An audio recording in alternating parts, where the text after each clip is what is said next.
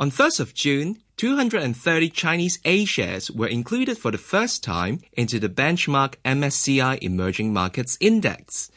This is a milestone that will help the internationalization of the mainland stock market and attract more investors to Chinese stocks. To tell us what this means, Peter Lewis went to speak to Derek Mok, Chief Investment Officer at Fubon Convoy Asset Management. What is the significance of the inclusion of Chinese A shares into the MSCI indices? Okay, let me start with some of the background for that.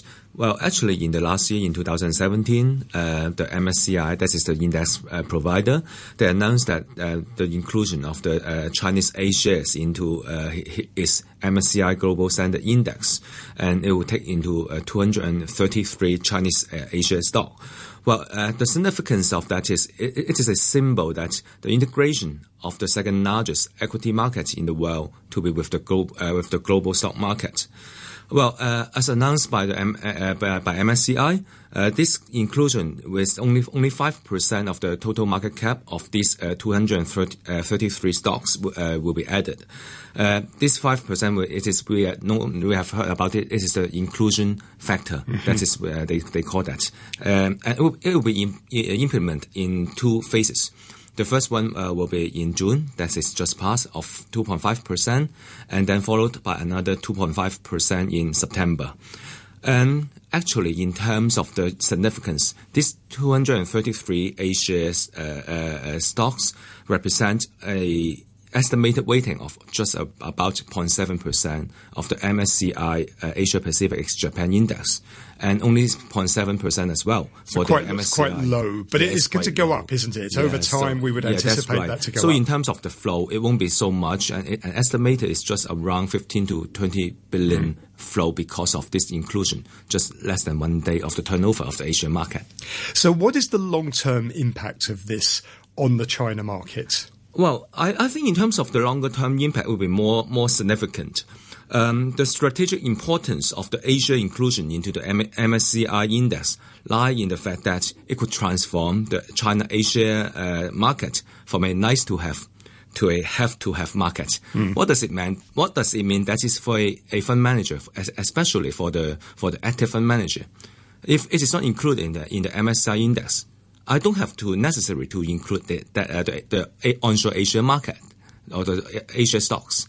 But if it is included in the MSCI index, it means that to to um, to avoid any tracking error, I have to buy that. So it, it will transform that from a nice to have to a have to have market. So it will redefine some uh, the, some of the global equity investor to think about the, the opportunity and capital allocation over over the uh, over the longer term. So these are global indices. So yeah. how have international investors reacted? Well, actually, in, in uh, right now, uh, it is not that great, uh, or in terms of the or the institutional investor is not uh, that uh, excited uh, because of the inclusion. But when we're thinking about the China market, we put A share, H-shares, and also A share is the onshore one.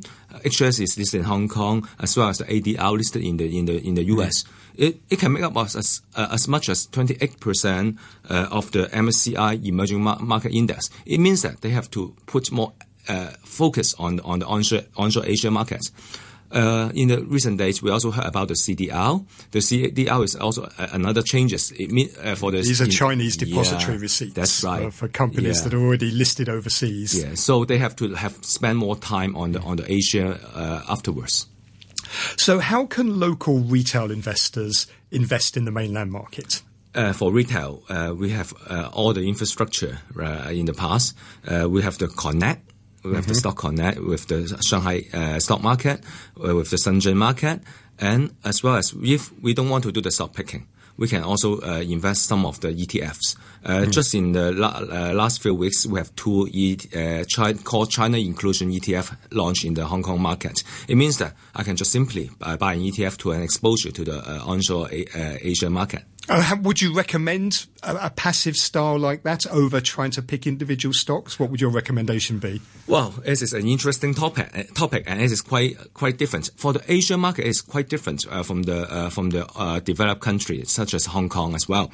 Uh, the, in terms of the style, it, it, it quite, quite different because it will be sometimes it will be driven by the momentum, and in terms of the performance of the of the stock, it will be quite diverse. Also, uh, so, uh, as well as the volatility is quite large for some of the individual mm. stocks. I can give you an example. Is there's a paper uh, showing that over the uh, past five years, uh, in fact, for the CSI 300 index that is tracking the uh, Shanghai and Shenzhen stock markets performance, this index underperformed the MSCI World by 2.1 percent.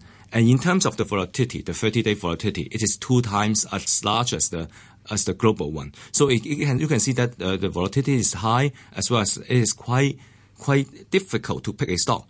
So mm. for the top 75% of the CSI 300 index, it can in the past few five years, it, actually it can outperform the global one by 3.1%. It means that the larger index underperform, but the top 75% of the uh, CSI 300 index, it can outperform. So it will be quite, quite difficult for some of the retail individuals, uh, investor to pick the winners. So if you're a local Hong Kong investor thinking about investing on the mainland, what are the factors you should consider? I think you have to uh, first of all you have to looking for the for the uh, longer term uh, uh investment horizon. As I've been mentioned that um, the volatility is high, so we will uh, uh, will be prepare for some of some of the some of the volatility, and also we have to watch out the liquidity. Um, in in terms of the China China market, some of the stock will have the limit up or the mm. limit loss, and this kind of the infrastructure is quite different from from Hong Kong. And in terms of in terms of the stock suspension it could be much longer than Hong Kong, although some of the Hong Kong stocks, the smaller ones, has been suspended for a long. But in in general, uh, we have to prepare that.